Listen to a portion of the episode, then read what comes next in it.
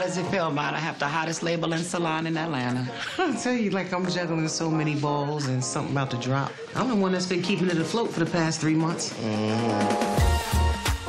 Star is female driven. Female empowerment on this show is heightened compared to any show that I've ever been on. I think it's so huge, especially for our show, just because we do have more women in it. All the characters have come up and gone through a lot. Events have happened and love has happened. Oh!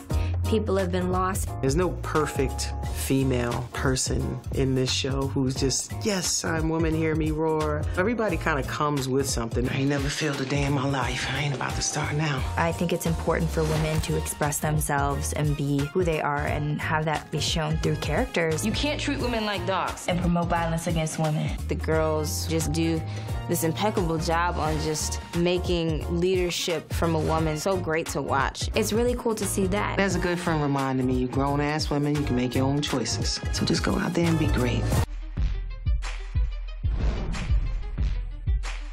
Thanks for watching our video. Never miss a beat by subscribing to our channel below.